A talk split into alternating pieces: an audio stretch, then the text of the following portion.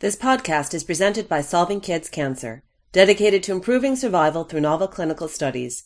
To learn more about funding opportunities, visit our website at solving kids cancer dot org and click Apply for Grant.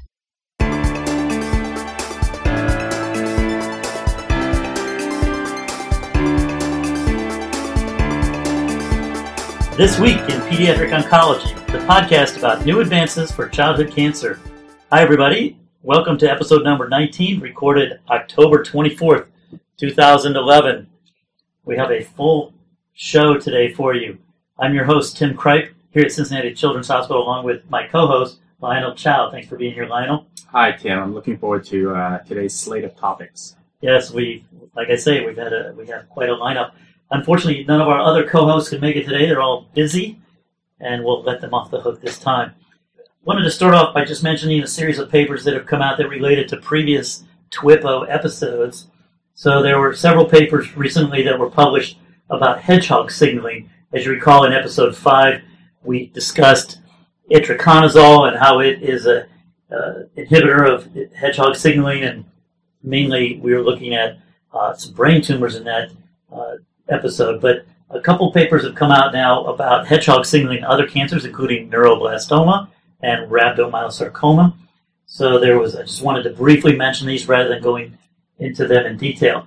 Uh, the neuroblastoma one appeared in a journal called Cancer Letters, and at the time that I printed this, it wasn't out in the actual press yet, so it was released online uh, and uh, about two months ago. And it looked at uh, Sonic Hedgehog signaling in neuroblastoma models, cell lines, and and some patient-derived samples, and also looked at what's thought to be a cellular compartment or a subset of cells that are thought to represent perhaps the tumor-initiating cells, so-called C D one thirty-three positive, C D fifteen positive cells. And those uh, also had activated hedgehog signaling, and uh, all these seem to be, uh, cells populations seem to be inhibited or killed by an inhibitor of hedgehog signaling, cyclopamine. And this paper didn't really have any in vivo treatment of any animal model, um, but but did imply that this signaling pathway is important for these cells, and perhaps targeting hedgehog signaling may be useful for neuroblastoma in the future. And then there were a couple that came out on rhabdomyosarcoma. There was one in the International Journal of Oncology and one in Pediatric Blood and Cancer.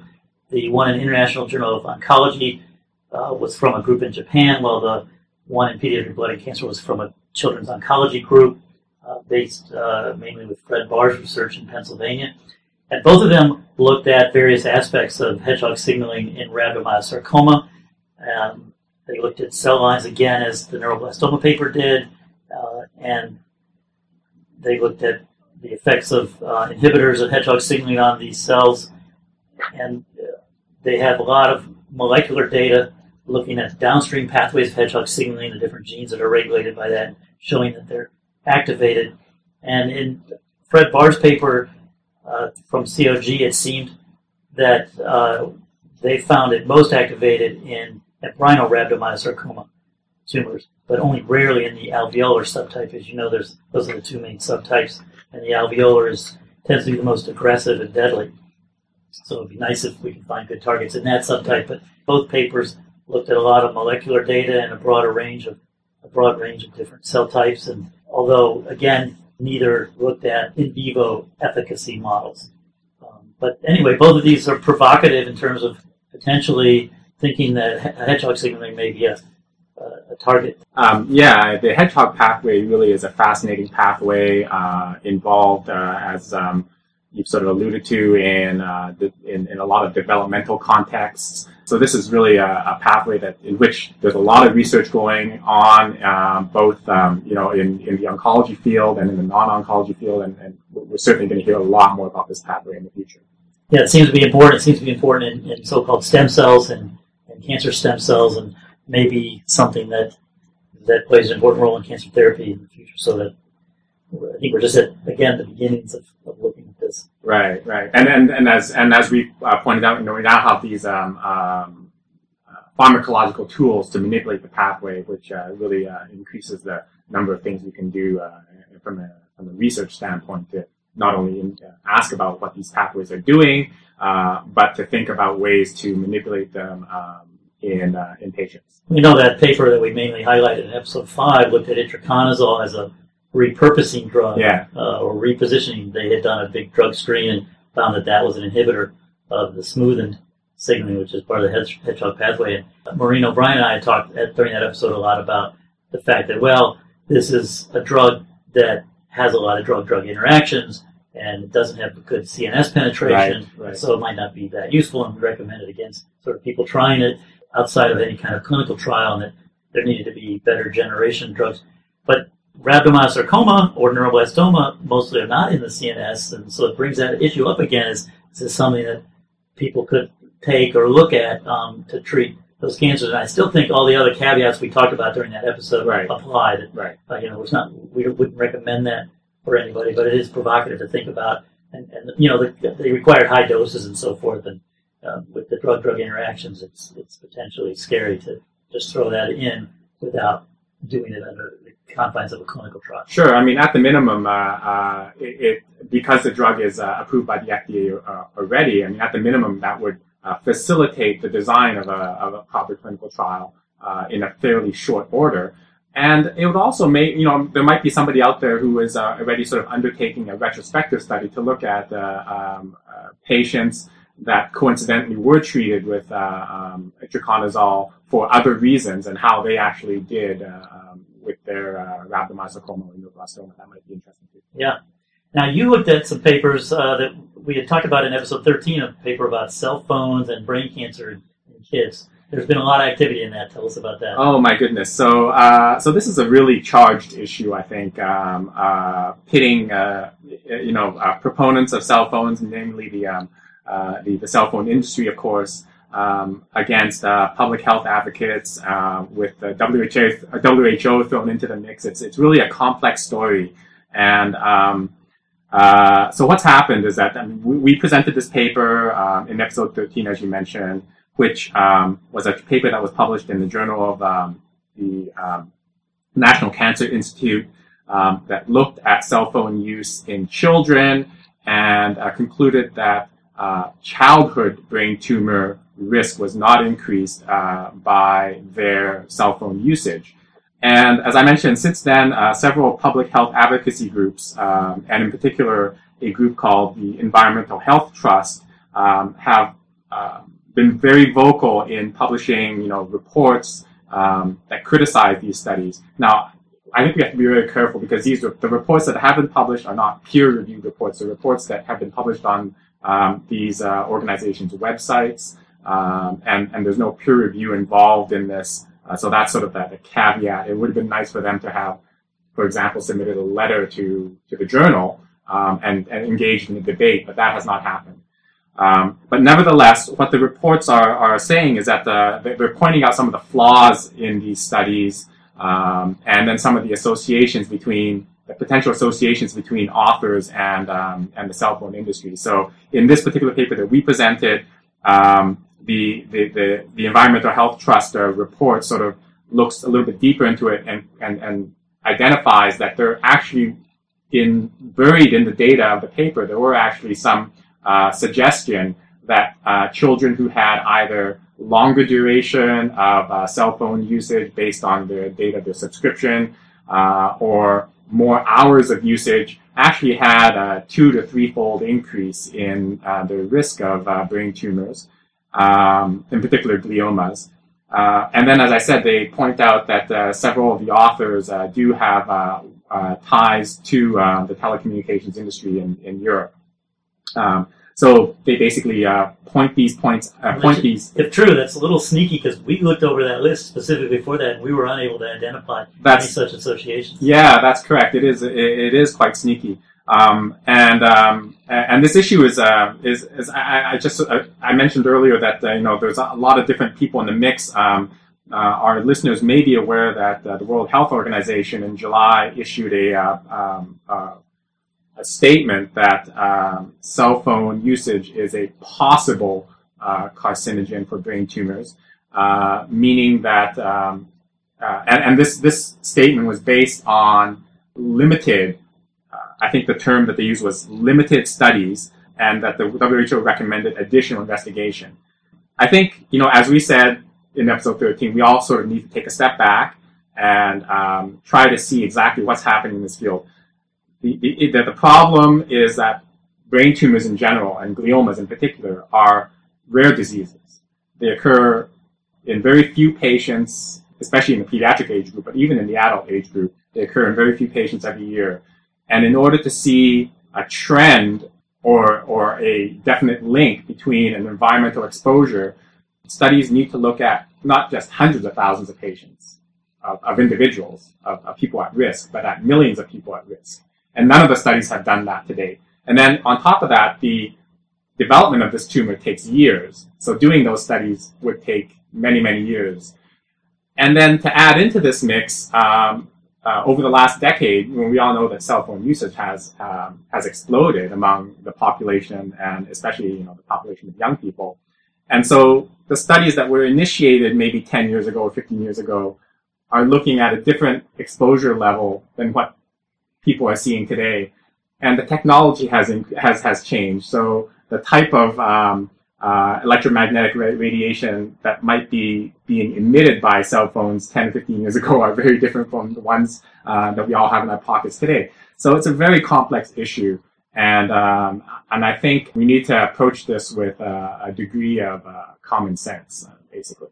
So if there had been an increased rate of brain tumors recently, then it would make sense, I think, to really look at, is that a cause or not? But as far as I'm aware, there's no such increase, correct? That's exactly correct. And in fact, uh, that's a very important piece. That's the only sure piece of data, in fact, is that we have what we know what the rates of uh, brain tumors are over the last uh, uh, five to ten years, and that has not increased appreciably, uh, either in adults or children. Now, that being said, I mean, we go back to the, the first thing I said, which is that these are rare diseases. So if there was a slight increase, that might not show in the data yet. But it's, it's, it's a very hard question to answer. Yeah, so there's a couple of things that bother me about this whole topic. Yeah. You know, my I have three kids. They've all had cell phones for many years, and I've watched them use their cell phones, right? The only time they put them up close to their head is when their parents call them, okay? They're using them to connect with their friends by text messaging. Yes. I've been watching them all weekend since we decided we'd talk about this, you know, on, uh, today. Uh, and, and, and I've been watching, they hold them in their hands, okay, all the time, texting, texting, texting, but they're rarely talking to, to them on the phone. And, you know, or, you know, they're either texting or looking at data, you know, websites or whatnot. And so if they should get a cancer anywhere, it's on their fingertips. Right. Not of their brains. So that, to me, seems like a, a sort of a logical flaw to this whole concept. The other thing, like you said, it takes years to develop. So looking at it in, in kids almost doesn't make any sense. Right. Um, well, of, of course, the, the, you know, one of the things that um, uh, we as pediatric oncologists are, uh, are, are worried about, or at least uh, I wouldn't say worried, uh, uh, one of the things that concerns us is that ch- children have a thinner skull, especially young children have a thinner skull, and their brains are still developing. So we don't know that whatever environmental exposure that is um, uh, uh, that has effect or no effect in adults might have a different type of sure. effect in children. So, so that's the only caveat to this whole story, but Uh, that being said, um, uh, I, I think the data does show that if there is a if there is going to be a link between uh, this exposure and brain tumors, it's not going to be a really strong link. It's not going to be like ionizing radiation, and that's what makes this such a difficult issue to uh, to sort out. I'm just thinking about all the people and time and effort and thought that's going into and the money that's going into these studies. Boy, I sure would like to have all that resources up. Focused on biology. Yeah, biology, yes. Things that we have in hand as problems today. Yes. All these kinds of cancers that we can't cure. Yeah. Yeah. So I agree. It's kind of a shame. Yeah. You know, if if it's going to be that difficult to show it, oh, if you have to look at millions of people in over twenty, thirty years, is it is it worthwhile investing those resources? And if we had seen a big uptick in, in cancers now, you could argue, yes, we need to answer that. I agree with you, yeah. But I'm not sure we can. Yeah. So I think, you know, the answer is that we need to be very uh, uh, vigilant about the uh, epidemiological data on incidence right now and then go from there. All right. So the next topic I had on the list to talk about today is uh, this summer, interesting things happened in the oncology field. Uh, there was a number of new drugs approved for cancer. And this is an area that's been criticized over the years that very few new drugs for cancer have been F D A approved.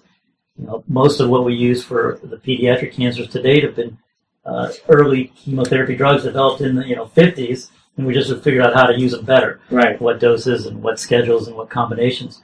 And there have been very few new approved drugs. And boom, boom, boom, we had three approved in a row this summer, and some of them may be useful. Uh, they're obviously, as most cancer drugs are, they're going to be approved first in certain adults that targets that have been tested, but may be useful in pediatric cancers as well. So first one, um, Brentuximab, can you tell us about that? Yeah, uh, so, uh, well, first of all, I mean, just to mention that the three drugs that we're going to talk about, um, the really exciting thing to me is that they all represent molecularly targeted agents, um, which is, as you and I know, I, I mean, are things that we feel is the way that oncology is heading in the future. So it's almost like the future is starting to arrive now, which is exciting. So the first one, as you mentioned, is Brentuximab um, vedotin. I'm not sure how they're going to actually end up pronouncing that. It's, maybe it's Brentuximab uh, vedotin. However, this was uh, approved on August nineteenth uh, of this year by the F D A, and it was granted accelerated approval uh, for two forms of lymphoma, Hodgkin's lymphoma and a uh, rare type of non-Hodgkin's lymphoma uh, called anaplastic large cell lymphoma. Uh, and the approval was granted uh, in the relapsed or progressive disease setting, as you mentioned, uh, in adults. Now, the reason we're mentioning them here today is because both of these forms of lymphoma also affect children and teenagers. Uh, and so this drug is definitely going to be of interest to uh, our listeners. So this particular agent, Brentuximab uh, vedotin, is an example of an antibody-drug conjugate um, in which a toxin or a chemotherapeutic drug, in this case, is attached uh, physically to the antibody. Uh, in this case, the antibody is directed against a cell surface protein, uh, something that's expressed on the cells of, of, of uh, on the tumor cells, and this protein is called C D thirty. And we've known for a while that C D thirty uh, is expressed on the majority of the tumor cells uh, in Hodgkin's lymphoma and in anaplastic large cell lymphoma. Uh, and in fact, C D thirty is is used as a um, diagnostic test uh, in many instances for these two types of lymphoma. And the drug, so this this particular antibody is attached, as I mentioned, to a drug uh, which is called monomethyl auristatin E, or M M A E. Uh, and this is a drug which I, I don't believe, uh, Tim, you can correct me if I'm wrong, I don't believe this drug is actually used um, in any other chemotherapy regimens right now. I, I don't think so. Right. Um, but it targets the process of cell division, and more more uh, specifically the process of, uh, uh, it binds to microtubules. So we have a lot of drugs that are used and used in, in, in uh, chemo, as chemotherapy that target this particular process of cell division, microtubules. The reason this uh, drug was granted accelerated approval was because there have been um, two main studies that have been uh, performed to date looking at uh, the use of this drug. One was a phase one study that was published in the New England Journal of Medicine in volume three hundred sixty-three, page eighteen, uh, one thousand eight hundred twelve, with the first author uh, of Anas Yunus, uh, Y O U N E S, uh, and uh, his colleagues from uh, M D Anderson Cancer Center in Houston, Texas. The title of this paper was Brentuximab vedotin for relapsed C D thirty positive lymphomas. Now, in addition to this initial phase one study, and we'll get into the results in a second, but in addition to this initial phase one study, there was there's also been a phase two study from uh, uh, uh, done by the same group of, of, of investigators, which has yet to be yet to be published in full. But my understanding is that these results have been presented uh, at the two thousand eleven American Society for Clinical Oncology's annual meeting this past June. And I came across also a uh, focus article that was published in Uh, in October fifteenth, this, this October fifteenth issue of Clinical Cancer Research. And the first author on that uh, study uh, is Jessica Katz. Uh, sorry, it's not a study, it's a um, sort of like a review paper. And in this review paper, they go over some of the, I guess, preliminary data, should be considered preliminary data because the study is not out yet, uh, uh, from the phase two um, efficacy trial. And so basically, the, the bottom line from these two studies is that for Hodgkin's lymphoma, what they found, what the investigators found, is that seventy-three percent of patients treated with this drug had a partial or complete response to uh, this agent, and that eighty-six percent of anaplastic large cell lymphoma patients treated with this drug had a partial or complete response to this agent. Um, you know, you, we've looked at a lot of phase one, phase two trials, and these kinds of, and for relapse disease, uh, these kinds of numbers are just, you know, you astronomical. Yeah, exactly. Awesome. And, and what's even more impressive, though, is that the median duration of the response in this relapse setting has been over a year in both of these groups of patients. So that's also incredibly uh, uh, promising. And so it was based on these two studies that the F D A granted um, uh, the accelerated approval, and rightly so. I think uh, patients uh, need to have access to this drug. Currently, uh, I did a quick search at clinical trials dot gov, and currently, uh, there, you know, there are multiple trials ongoing, including trials, uh, including a phase three trial in the relapse setting for adult uh, disease, including trials addressing the use of this agent uh, for upfront treatment for these diseases, and trials that are also open uh, to patients in the pediatric age group, although it looks like uh, those trials include the adult age group as well. There isn't a, as far as I could tell, there isn't a pediatric-specific trial that's open. Yeah, well, with, with uh, data like that, people are going to jump on it, of course, so yeah. It's very exciting, um, especially the duration of the response and in this setting, like you said. You know, there are two other drugs we we're going to highlight that were also F D A approved, and they're also molecularly targeted. And I think these these molecular targets uh, come on the heels of our discussion of personalized medicine and yeah. targeted therapy from episode eighteen. So uh, it's, it's particularly interesting to see these come through. The, the second one is actually for melanoma. Now, most people think of melanoma as an adult disease. It does happen in kids as well. And even though a very small percentage are in the pediatric age group, it amounts to actually a fair number in the pediatric age group.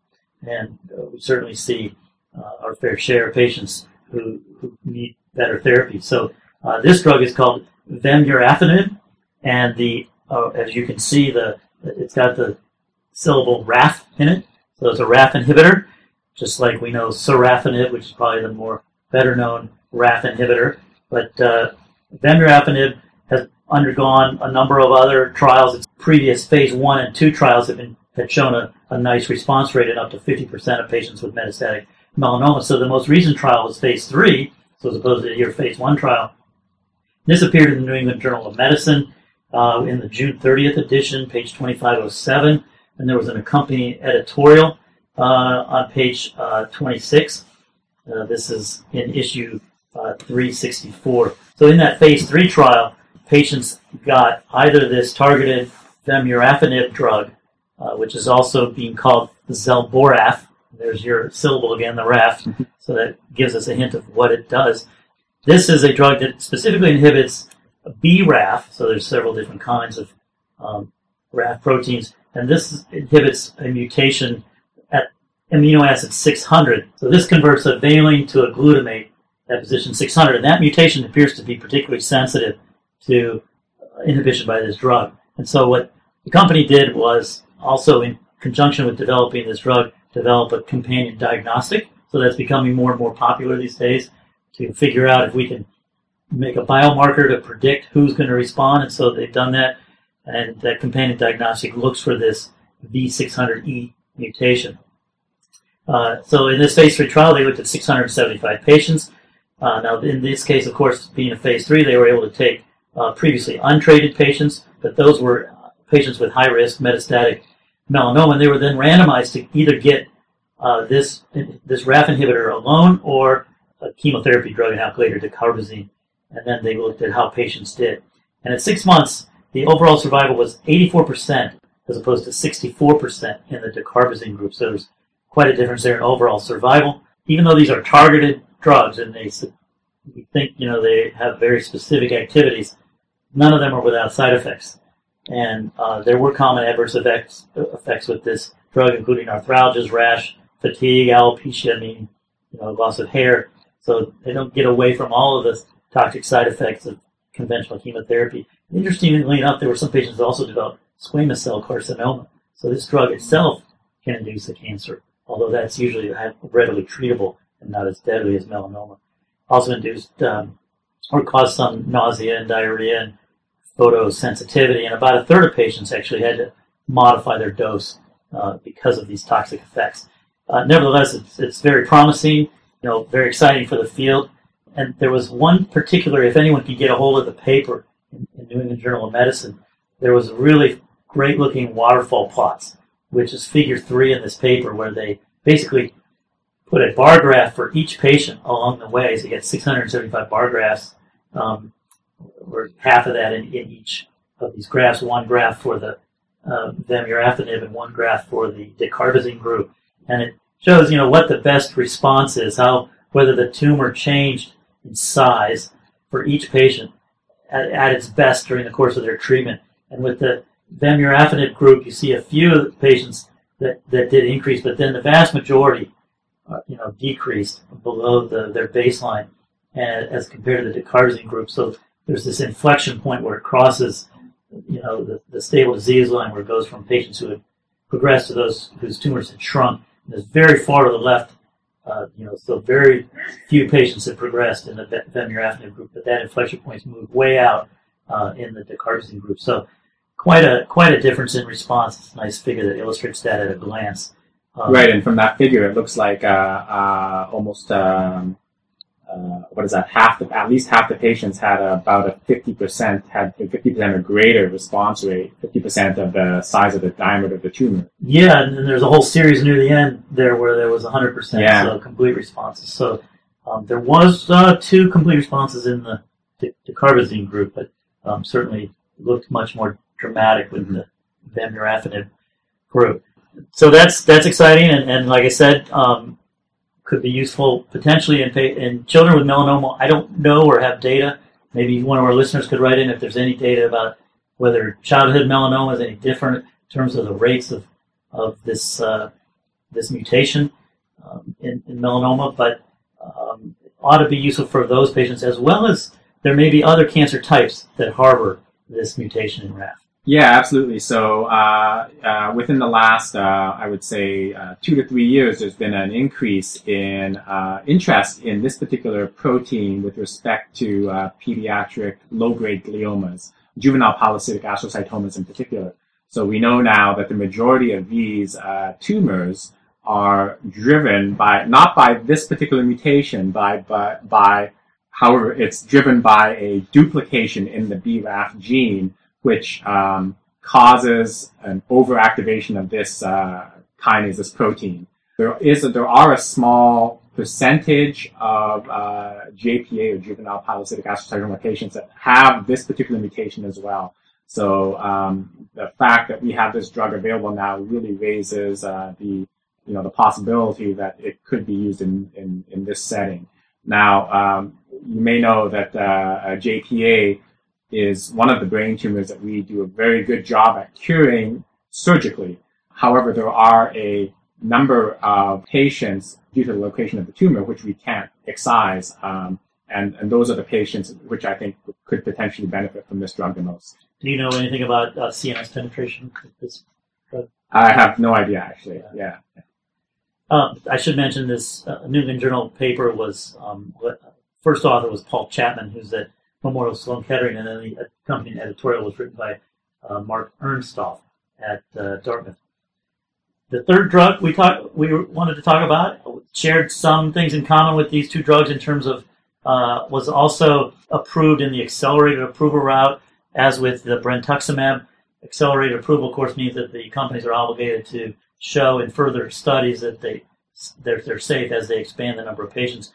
And, and uh, this other drug, crizotinib, that you're going to talk about, also shared uh, with the vemurafenib the co-development of a diagnostic assay uh, biomarker. Along yeah, absolutely. So, so this drug, uh, crizotinib, was uh, approved on August twenty-sixth for the disease called non-small cell lung cancer, or N S C L C, which, uh, as our listeners will know, is a, is predominant in adult form of uh, lung cancer.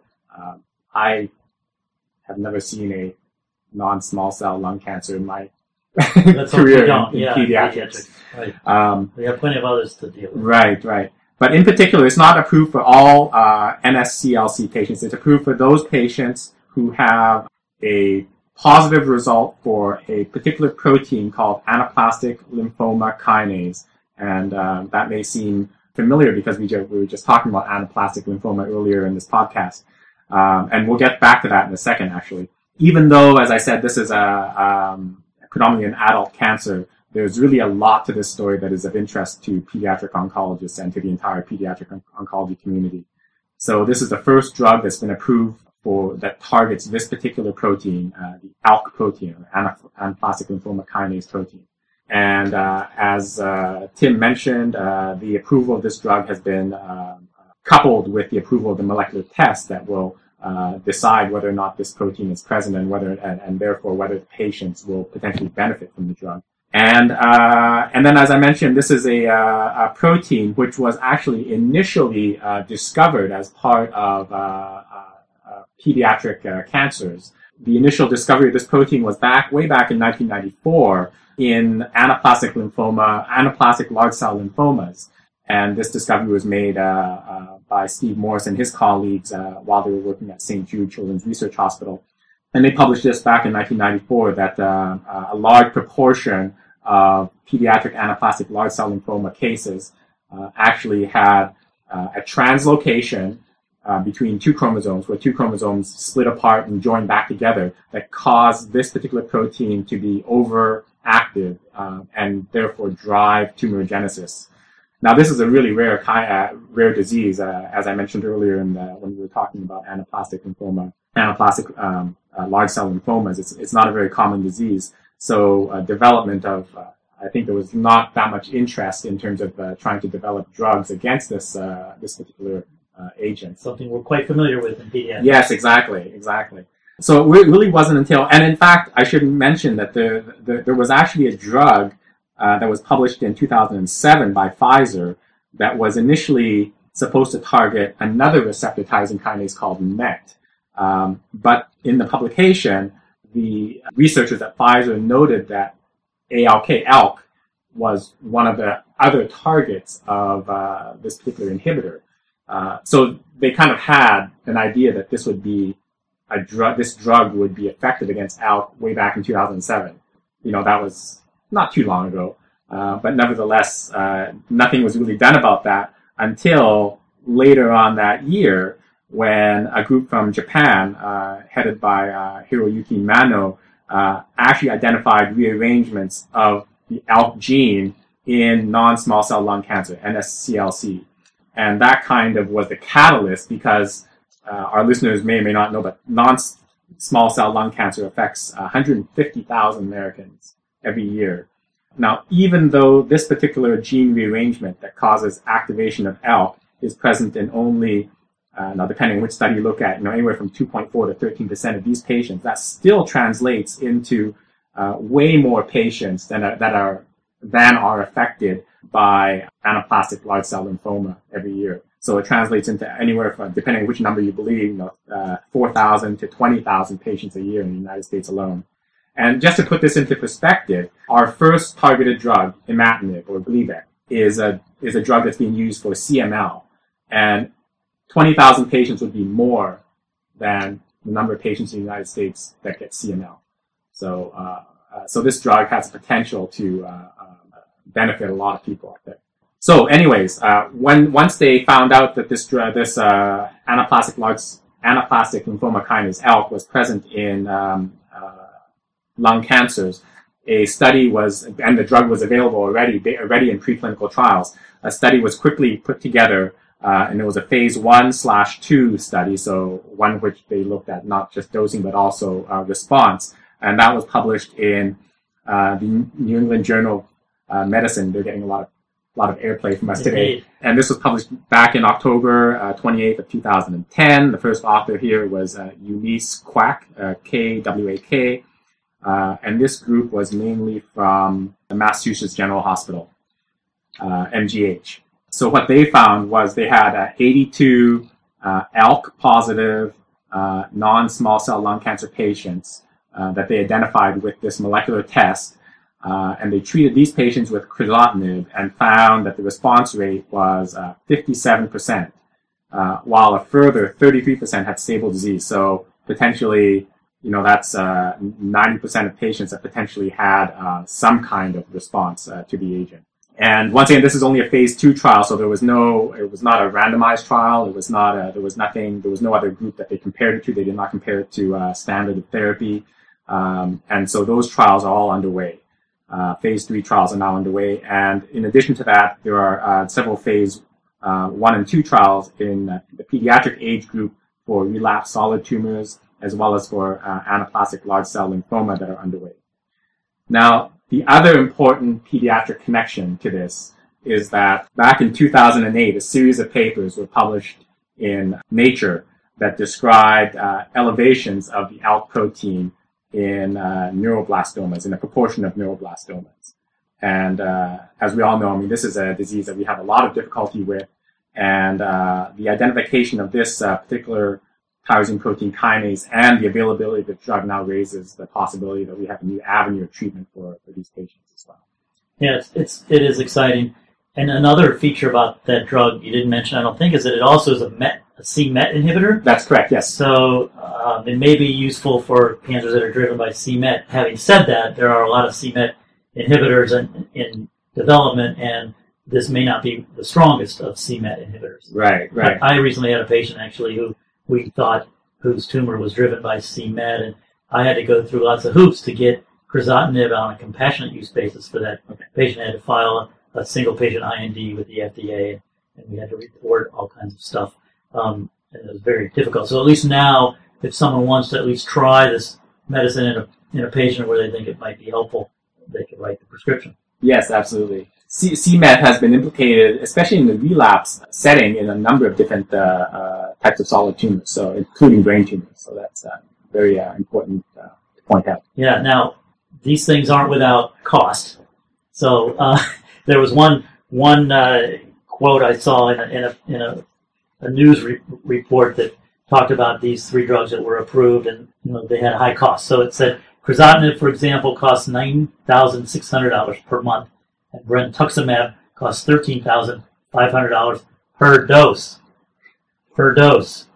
And the, the price of the uh, Vem, Vemurafenib is uh, along the same same line. So that could be certainly an issue, but if they are if you know getting the kinds of results that we've seen in these early trials, you can't put a price on that, and uh, hopefully insurance companies will step up to the plate and pay for this. Another interesting feature or quote I saw in, in an article about some of these was um, by Doctor Roselle Kurzrock, who's the chair of the Department of Investigational Cancer Therapeutics at M D Anderson Cancer Center in, in Houston. And she was basically talking about the fact, as you mentioned, that only three to five percent of patients with N S C L C have this particular translocation, so it's a very small percentage. And she said for common cancers like lung cancer, it's particularly unlikely that a large percentage of patients will be found to carry a specific genetic alteration, because common cancers may be more common because there are more pathways for developing the disease than in less common and rare cancers. So I thought that was quite interesting. Yeah. So maybe that in these more common cancers, and, and this may, may not have to do with how common it is at all, it may be true for all cancers, that there's lots of different subsets of patients, and each one of those may have a particular driver mutation, and that a drug can be developed for in a diagnostic assay, and, and then at least we've gotten something for that small subset of those patients. You know, she kind of mentioned that had crizotinib been developed in the more traditional manner with the trials, including any patient with non-small cell lung cancer and not just those with the ALK translocation, you know, the drug could have been abandoned because of poor response rates. Oh, absolutely. And in fact, um, uh, that was the case for uh, Gefitinib in, in lung cancer, where uh, the large-scale trial showed no response at all, and it was only um, after investigators went back and um, so Gefitinib is a tyrosine protein kinase inhibitor directed against the epidermal growth factor receptor, and uh, researchers had to go back and um, uh, sequence the, the gene in these patients, and, and noted that uh, it was only the patients that had a point mutation that responded to the treatment. And when you looked at that group of patients, they had a really good response, but that, that was just lost in the um, uh, in, in the overwhelming group of patients that did not respond. Uh, so, so it really speaks to the fact that we really need to be thinking about how we uh, uh, design trials and how we um, uh, you know show that the, these drugs have activity for the right population of patients. Right, it's no longer good enough to just have the histology uh, determine the eligibility. It's really got to be, at least for these kinds of drugs, a molecular determination. You know, the test that they co-developed for the crizotinib to look at ALK is looking at only a test for the translocation and not for gene amplification, for example, or specific mutations. And in neuroblastoma, I think most of the time it's not necessarily a translocation, it's a gene amplification or a mutation, yeah, activating right. mutation. Yeah. So there, uh, whether or not those, diff, whether or not different kinds of mutations or amplifications um, really correlate with response, I think has yet to be determined. And then di- diagnostic assays for those different variations also need to be um, developed. I'm just looking back now, there was a paper that is sort of in um, press. It's um, been published uh, online in the Biochemical Journal, looking at ALK mutations in neuroblastoma and whether or not uh, they respond to crizotinib and other um, ALK inhibitors that are in development by other companies as well. And uh, and so it looks like the drug may be effective against these other types of methods that, that ALK can be amplified. But as you point out, we need to have the right test to identify all of these uh, these patients. So this this uh, uh, paper was published in the Biochemical Journal, uh, immediate publication, um, August fifteenth. Uh, first author, Christina, and I'm not going to do this justice, uh, Schoenherr from Sweden. And uh, the title of that paper is Activating ALK Mutations Found in Neuroblastoma Are Inhibited by Crizotinib and N V P T A E six eighty-four. So that sounds like a, another Novartis drug that maybe an ALK inhibitor. That's correct, yes. And there's another paper in Cell Oncology that was published in May of this year uh, by first author uh, Dukers um, from the Netherlands. And that is entitled Anaplastic Lymphoma Kinase or ALK Inhibitor Response in Neuroblastoma is Highly Correlated with ALK Mutation Status, ALK mRNA, and Protein Levels. So it may be that um, however you get to a higher protein level, implying that the cells are addicted to that level, right, um, determines its sensitivity, and so we're going to need more than just a diagno- uh, an assay for, yeah. for translocation. That's right. So um, there's clearly been a lot of activity, especially in August uh, of this year, on targeted therapies for cancer. So it's really talking about you know a new a new era, and it dovetails nicely with our previous episode on personalized cancer medicine, and um, I think is. You know, it's, it's exciting to, to be involved in this time, but there's clearly a lot more work, a lot more work to be done. Absolutely. I think let's take one email because we did get an email this week, but other than that, I think we're going to have to wrap it up since we've gone on a while. So um, we're always happy to get emails. We don't get too many, but um, really appreciate it. This one is from Jennifer, who's mother to Zach. She says, thank you for showing what is going on in pediatric oncology and personalized medicine. So she's obviously referring to our most recent episode. Um, And, uh, well, actually, that was episode seventeen, so it was a couple episodes ago. I'm, as a mother to a child with rhabdomyosarcoma, who has a high chance of relapse and very few new advances uh, for treatment, I love this approach. Cannot wait for a sarcoma branch to open up. So, of course, um, when we were talking with Doctor Scholler, she was just focusing on neuroblastoma. And obviously, uh, she did mention it could be applied to other kinds of cancers, but it hasn't, they haven't opened it yet for other kinds of cancers. Can you look into what Charles Keller is doing with rhabdomyosarcoma and personal medicine, as Doctor Scholler mentioned?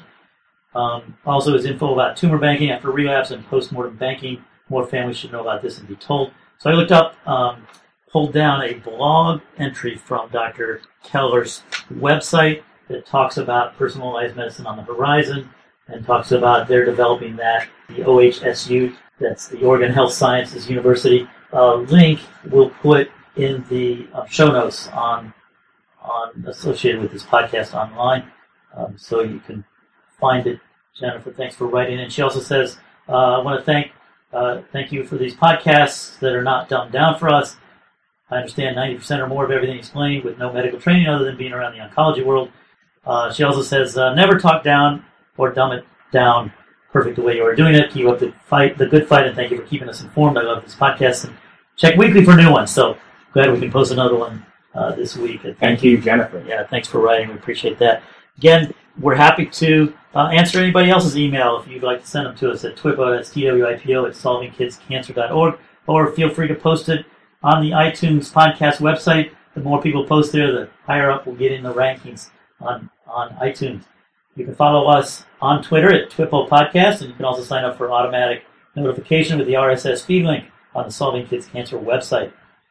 Thanks again to Donald Lewinsky, our executive producer, Pat Buckley, our creative consultant, Scott Kennedy, and John London, who are the founding co-directors of Solving Kids Cancer, which is a nonprofit charity dedicated to improving survival through creating novel treatment options for children. Remember, the more we learn, communicate, share ideas, and work together, the faster we'll reach the day when all childhood cancer is preventable or curable.